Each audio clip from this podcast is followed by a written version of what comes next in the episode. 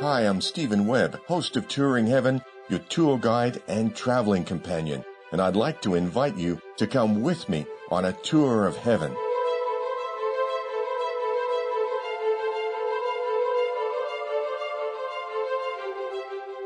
We're coming up for our last journey in this introductory series of Touring Heaven. To make it special, we're going on a tour in our etheric bodies to the heavenly level of Sri Lanka, to the high mountainous country and the lush green island off the southeast coast of India for an experience that will likely expand our narrow room of awareness. For my part, I've been asked to take a bit more responsibility for the tour, and I'll do my best to set the context for our visit. Instead of offering some background about the Master and the retreat before we leave, we're going to cover it when we get there. As we prepare, I'd like to briefly introduce to you a major facet of God's creation on earth that we haven't really touched on yet. You're somewhat familiar with the angelic kingdom, or state of God's consciousness as angelic life, and how the great hierarchies of archangels and angels serve us by radiating God's divine qualities to us when we pray for them to intercede in our world. And you're becoming more familiar with the estate of God's sons and daughters, represented by the ascended masters in heaven. We are apprentices and inheritors of this estate of the Son of God, which designs and governs the material universes. The third estate we haven't heard much about is the elemental kingdom, or the builders of universes, solar systems, and us. In our physical bodies, we can't see elementals such as gnomes, who are nature's builders on our planet. They are the artists, small and large, who blend organic and inorganic elements of the periodic table to make the flowers, grasses, trees, and all the useful and beautiful natural things on our planet. Look at the wood grain in a piece of fine furniture or trim, and ask yourself if it formed inside a tree that magnificently as a random event, with no thought for beauty. God the artist and gardener directs it all. There are the sylphs who move the elements of the air we breathe into our lungs and also experiences global climate circulation and local weather. There are the fiery salamanders who exist at the core of the planet and are at the center of every use of fire, heat, and warmth on the surface of the planet and in our own bodies. Then there are the undines, who are the elemental embodiment of water, also in our physical bodies. In the oceans, the rain, dew, even humidity. They all work together on God's designs in an interwoven blend of coordinated elemental teamwork that we take for granted as Mother Nature. We're going to meet a few of them near the retreat on our tour coming up. Okay, our blue and white escort angels are spiraling in right now. If you're ready for yet another new experience in heaven, hold on to your angel's arms and let's go. Are you ready? We're up and away, up through the dream realm of our mental body and on at the speed of thought into what is actually daytime or afternoon high over the Indian Ocean. That green pendant-shaped island down there, near the coast of India, is where we're heading. In the physical, it's called Sri Lanka, and the main cities are around the coasts. But in the etheric, we're going to the mountains in the center, to a retreat known as the Temple of Comfort. I'll tell you more about the Master we'll meet when we get there. As we circle over these mountains, running north-south on this beautiful island, we can see snow around the summits, and lower down the slopes are covered in forest. What's really interesting about this particular area of high country is that the physical level is so pure it isn't that far below the vibration of the etheric.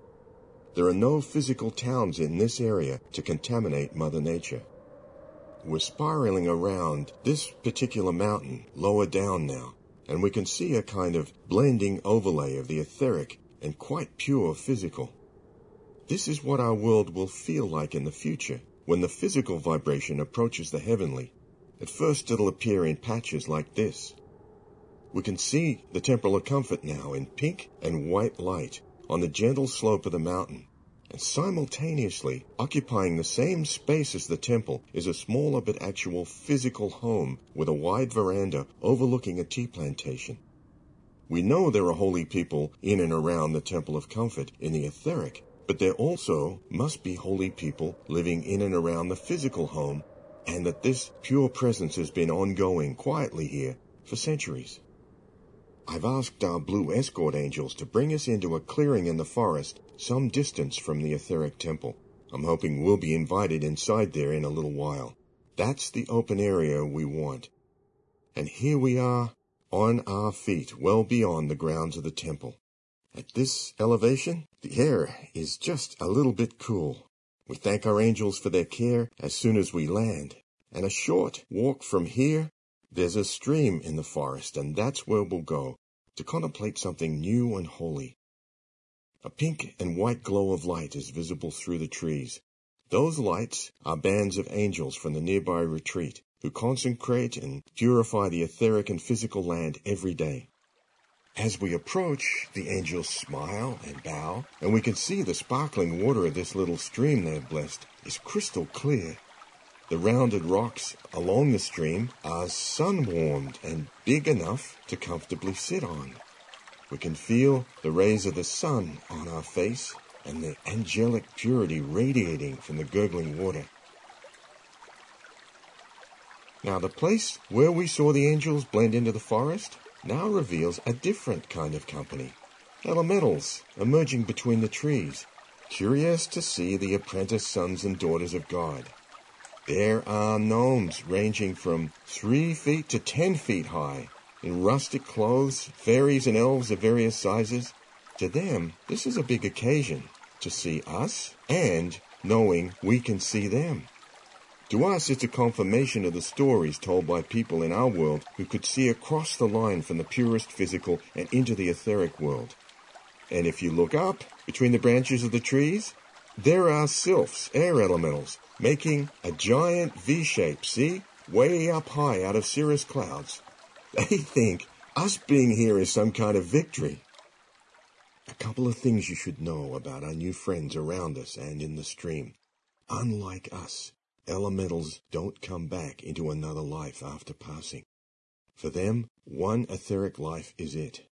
For them, we are amazing beings, sons and daughters of God with great promise, learning about immortality for the first time, apprentice heirs to the universe.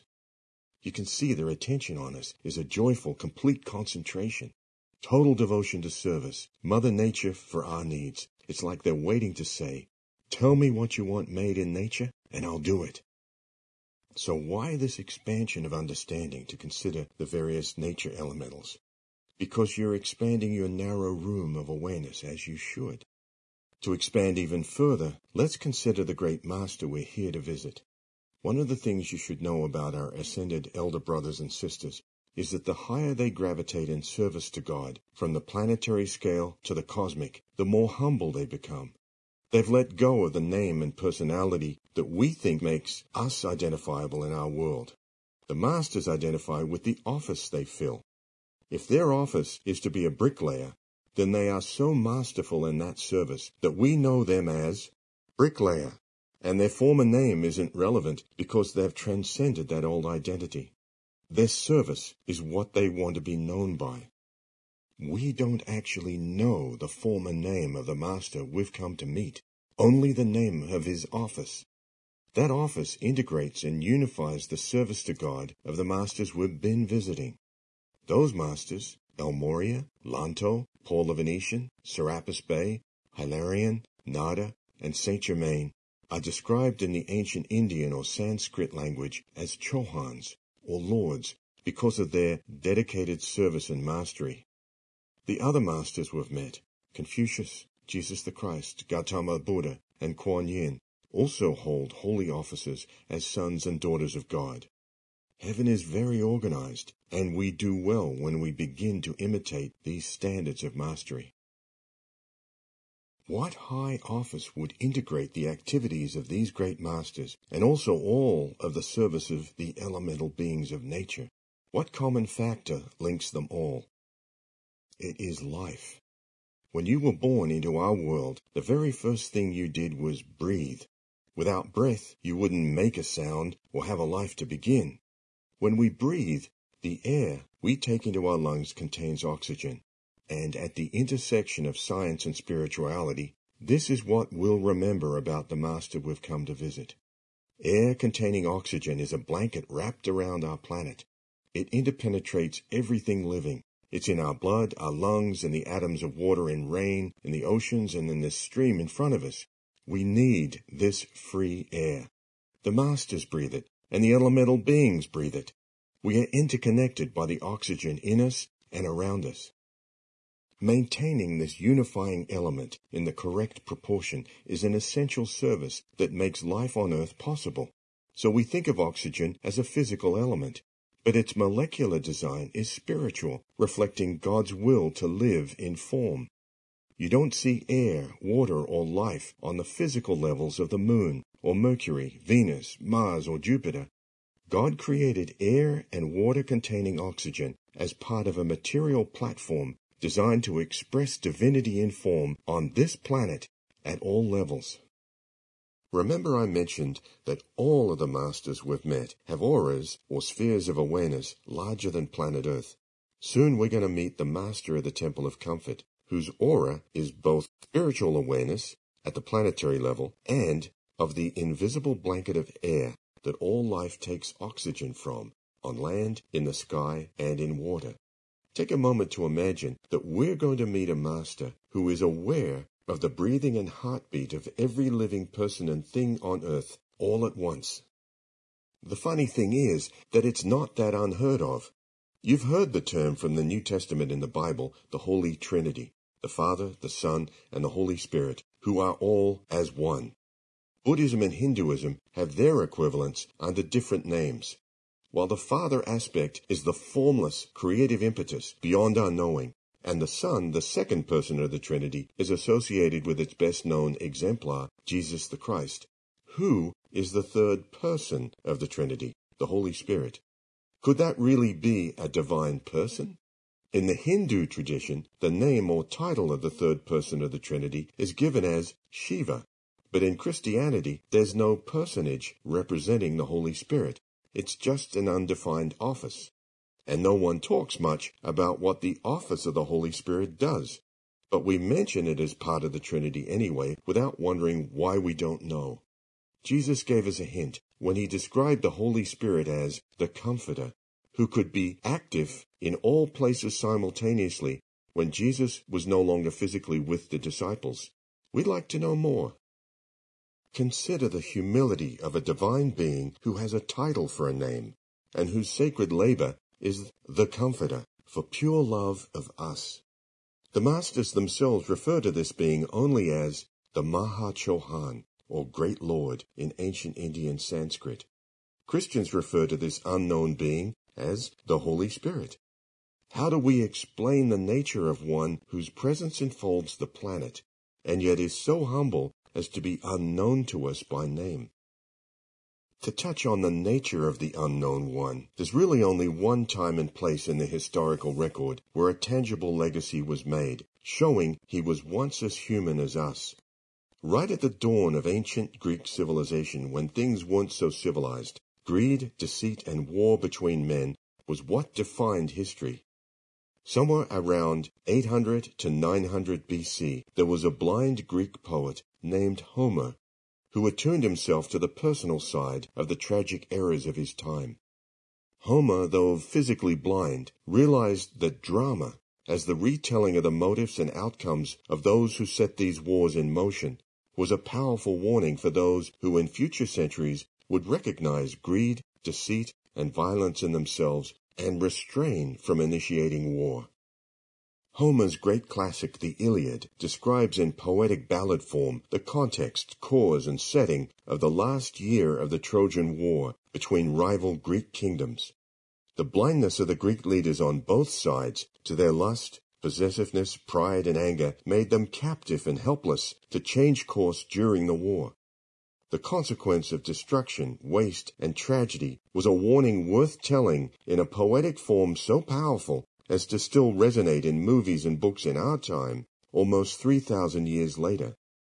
The poet Homer couldn't change that past history, but he cared enough that humanity might avoid the same errors in judgment in future history that he put his great attainment into this literary form at a time when literacy was probably held by less than 1% of the ancient world. How could he have become one of the greatest moral storytellers of all time when few around him could write or read, and he was blind? The answer is in the Akashic records of prior civilizations and has not been revealed. Likewise, Homer's other classic, the Odyssey, describes the wayward path home around the Mediterranean for a shipload of Greek warriors returning from the Trojan War. The Odyssey, as early literature, was remarkable as a journey story of survival, endurance, and faith. Its life-threatening progression through natural and supernatural hazards represented the overcoming of personal records of lust, possessiveness, pride, and anger, the source of the tragedies of war. Again, Homer cared for his people enough to devote his life to showing there were ways to overcome adversity and not to be victims of the darker impulses of oneself or others. We know of no other lifetimes of the Mahachohan where he was remembered by any name. In his final physical lifetime, after his life as Homer, he lived as a simple shepherd somewhere in rural ancient India. There he took advantage of his outdoor life of peace and quiet to focus on levels of attainment that went far beyond his mastery in literature so where did the unknown one come from? It might not surprise you to know that he was, like the other masters we've met, there on etheric Venus and made the vow with the 144,000 volunteers who came here with Sanat Kumara to intercede in Earth's darkest and lowest period. All of them knew Earth was, by cosmic law, no longer a viable platform for God's creation. Whether they fully understood what they were getting into, they came anyway and some of them earned their way out of our physical level and into higher service, but never really leaving us.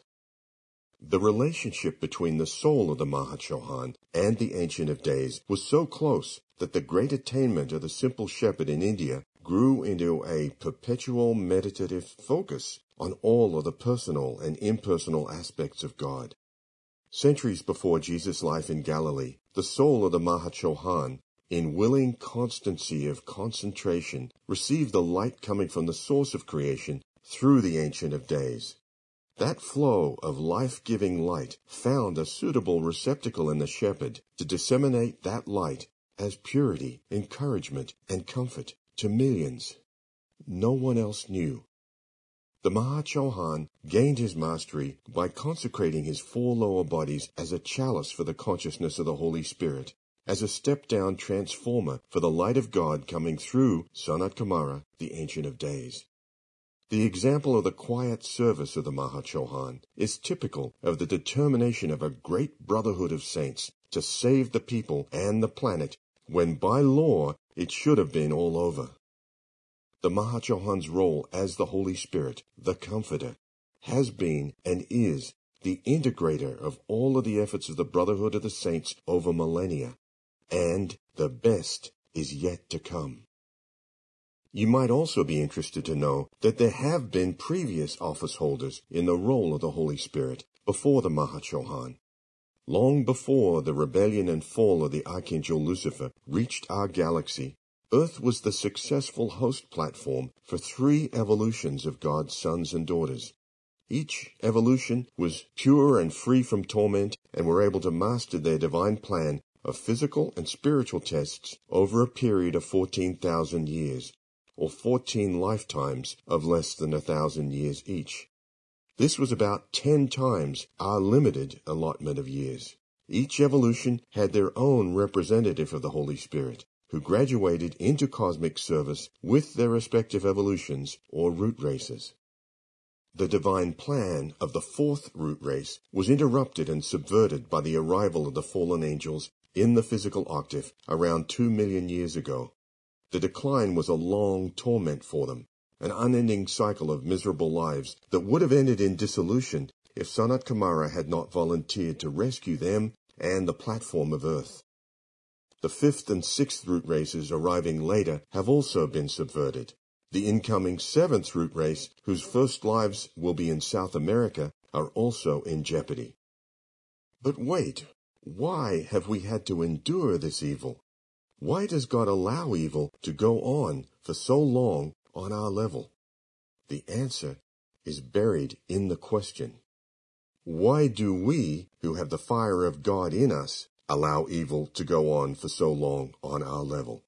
If you knew you had the authority to command Archangel Michael to seal you and yours in the whole armor of God every day, and you somehow forgot to command him every day, who would be to blame? Ignorance is no excuse.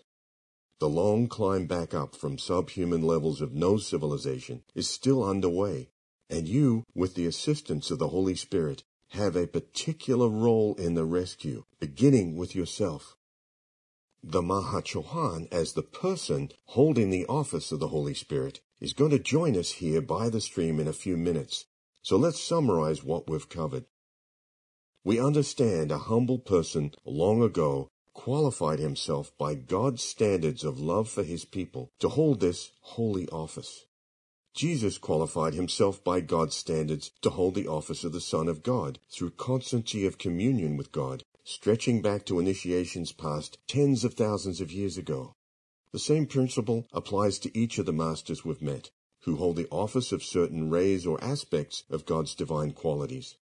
The Mahachohan is the master who integrates and coordinates them, a leader of leaders who are all brothers and sisters of God.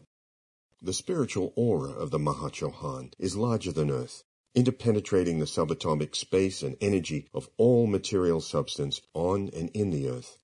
His spherical presence is in the form of a planetary blanket of oxygenated air and water, giving life to elementals and people. He is with you in your first breath and your last. Simultaneously, he wears the form of a modest holy man who'll sit down on these warm rocks with us soon. Can we wrap our heads around planetary awareness and the appearance of a man at the same time? Will our waking mind remember this in the morning? Probably not. But thank God our elder brothers and sisters have stayed the course and by their service have created auras of sensitivity much larger than the earth. They are constant and they care about us and won't leave us.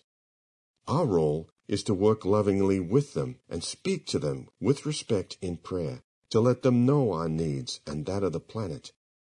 We are brothers and sisters in heaven and earth, all working in coordination to save a planet that long ago was sabotaged by fallen ones who served themselves and not God's own. Now, I know you've gotten comfortable on these nice warm rocks, and it is pretty amazing sitting here by the stream with our elemental friends. But I'd like to invite you to rise now as our host is here. Please rise. It is my honor to introduce you to the Ascended Master, the Mahachohan.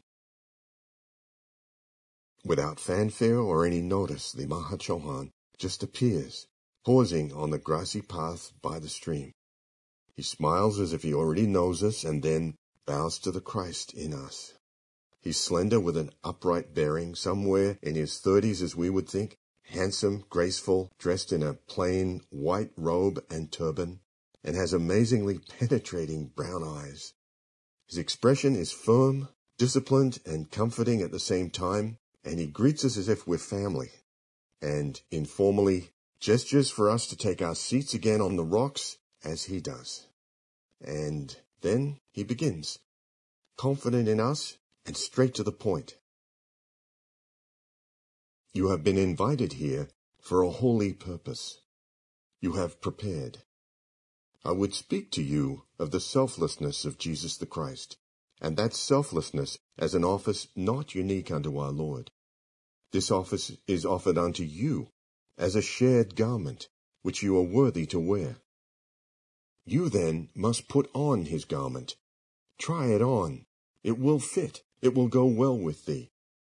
Take that garment of the law and the teaching and the essence of his love, and let it be the transforming miracle of your life.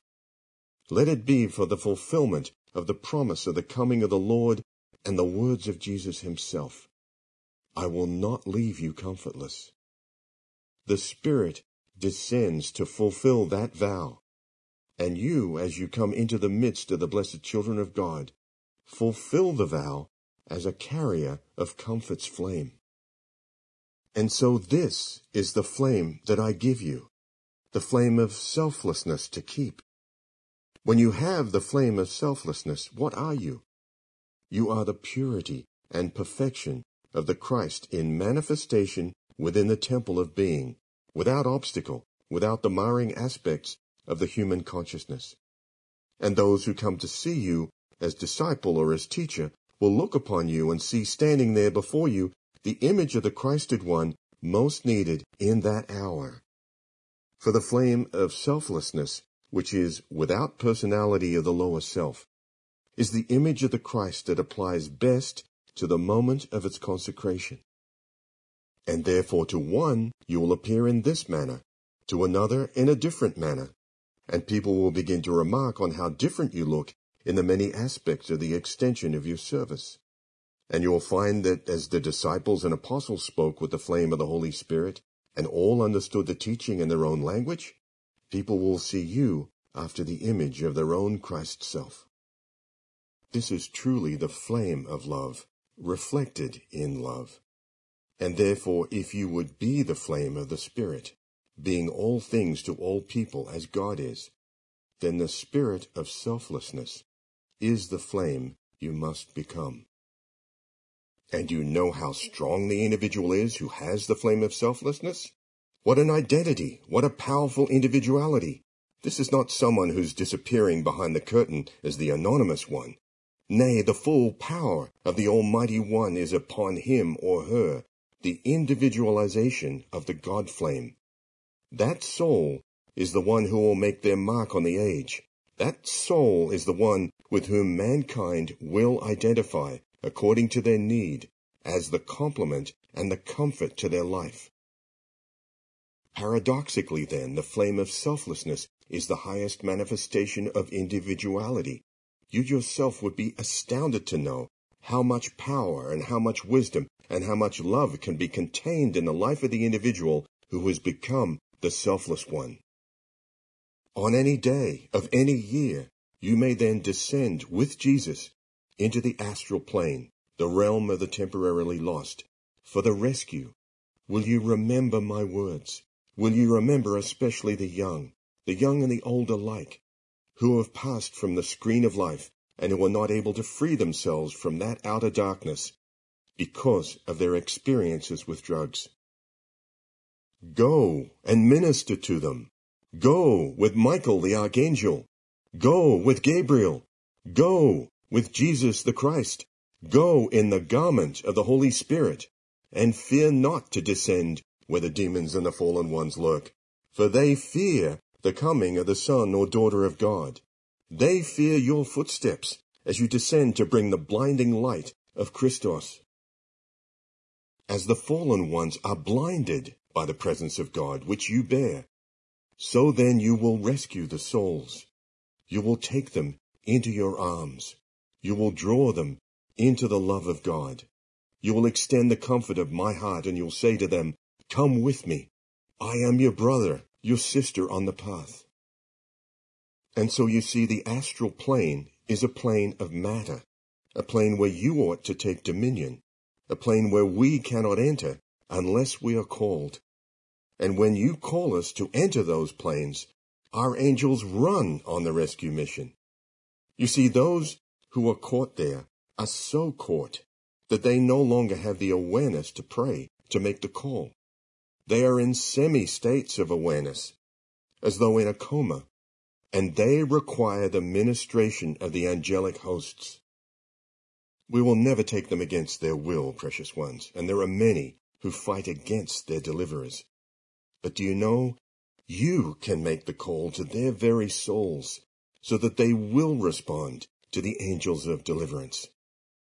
And when you feel the resistance of souls to leave that which is the familiar. When you feel that resistance, you can call for the blue lightning of the cosmic angels to shatter the density, to break the spell of death, to break the law of mortality, to release them into the sanity of the Christ mind. And sometimes it takes great perseverance and great diligence to convince the soul to reach out and accept the hand of the angel. But you see, you may call for these souls to be cut free from all that has been imposed upon them as the philosophy and the doom of the fallen ones. And therefore there is hope. There is hope this night in the greatest depths of darkness. I am the Maha Chohan. I am concerned with life and the continuity of life, with initiation and its continuity. I am concerned that you keep the flame of life on behalf of all evolutions. Will you keep that flame with me? We respond, I will. And then the Master asks us to accompany him along the grassy path through groves of tall trees and fragrant gardens to his retreat. He says as we walk, Would you come with me now into the presence of that which must be shown and felt as your own? There's no turning back. We are here and we are committed to learning. The retreat not far off is a white mansion on the gentle slopes of a hill overlooking a clear lake, with views of distant green mountains and the high forests of the island's center.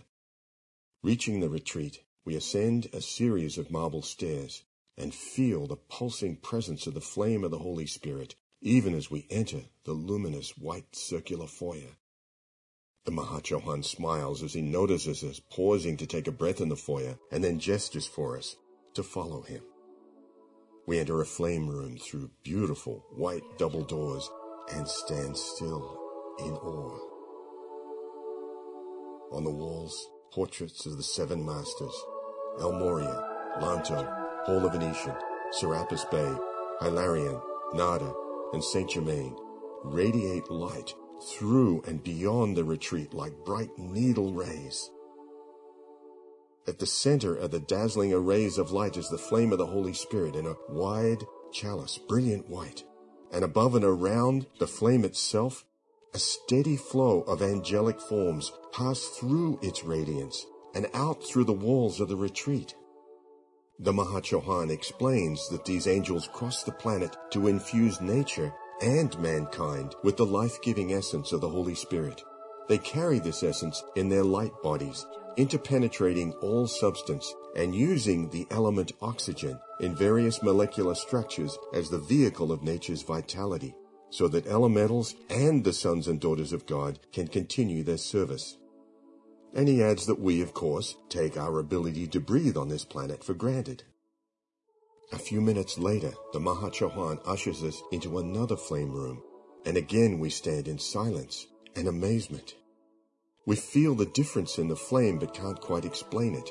This flame is also white, appearing out of a crystal chalice bordered by crystal doves, but this flame is tinged with pink. At the base of the white-pink flame fountain, the color is gold. The Maha Chohan standing right behind us gestures up at the procession of white-pink angels passing through this radiance in a constant stream. The Master explains their sacred work and our role in it as the Good Samaritan. Our angels carry the emanations of the comfort flame throughout the earth to the hearts of all who yearn for comfort and purity from the Father, Mother, God. As you would descend with Jesus into the astral plane for the rescue of those no longer in embodiment and trapped there, so the spirit of selflessness in you can pray for the living, for those whom you know not, who are also trapped in despair. To press on with life they need comfort and the reassurance of purity. Our angels may infuse them with comfort to dissolve that despair. But we cannot intercede unless we are called by someone like you in prayer. That is the spirit of selflessness.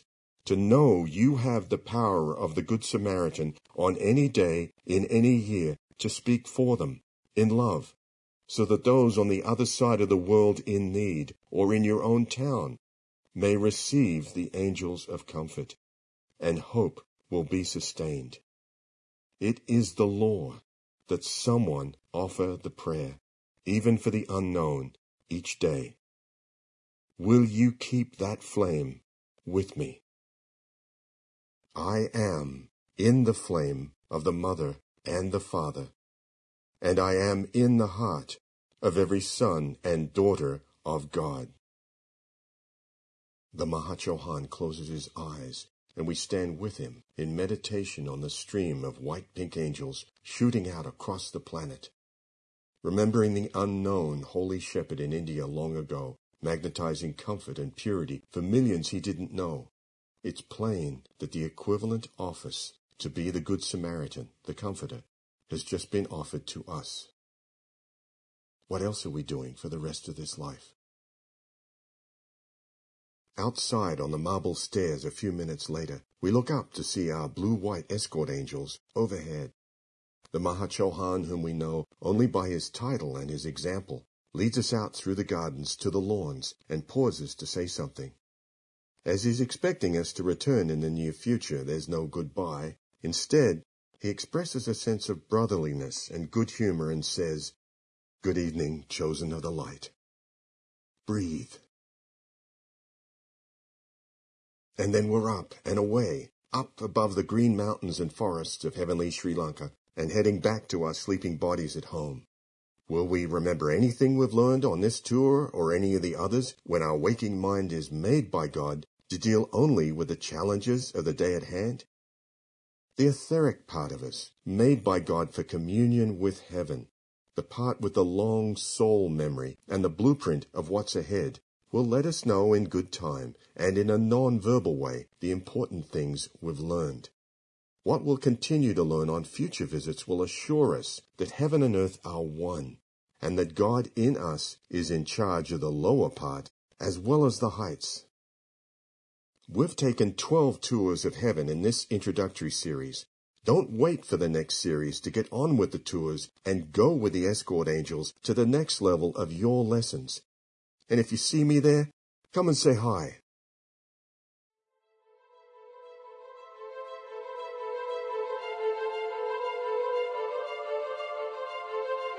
For your waking mind, as always, I'd recommend our reference book, The Masters and Their Retreats, which you can find, browse, and buy if you want on AscendedMasterSpiritualRetreats.com.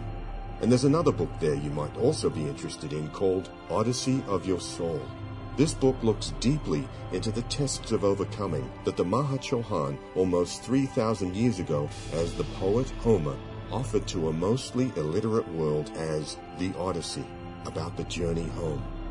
We're all in this journey home together in the spirit of selflessness until I see you again on tour with lots more to learn.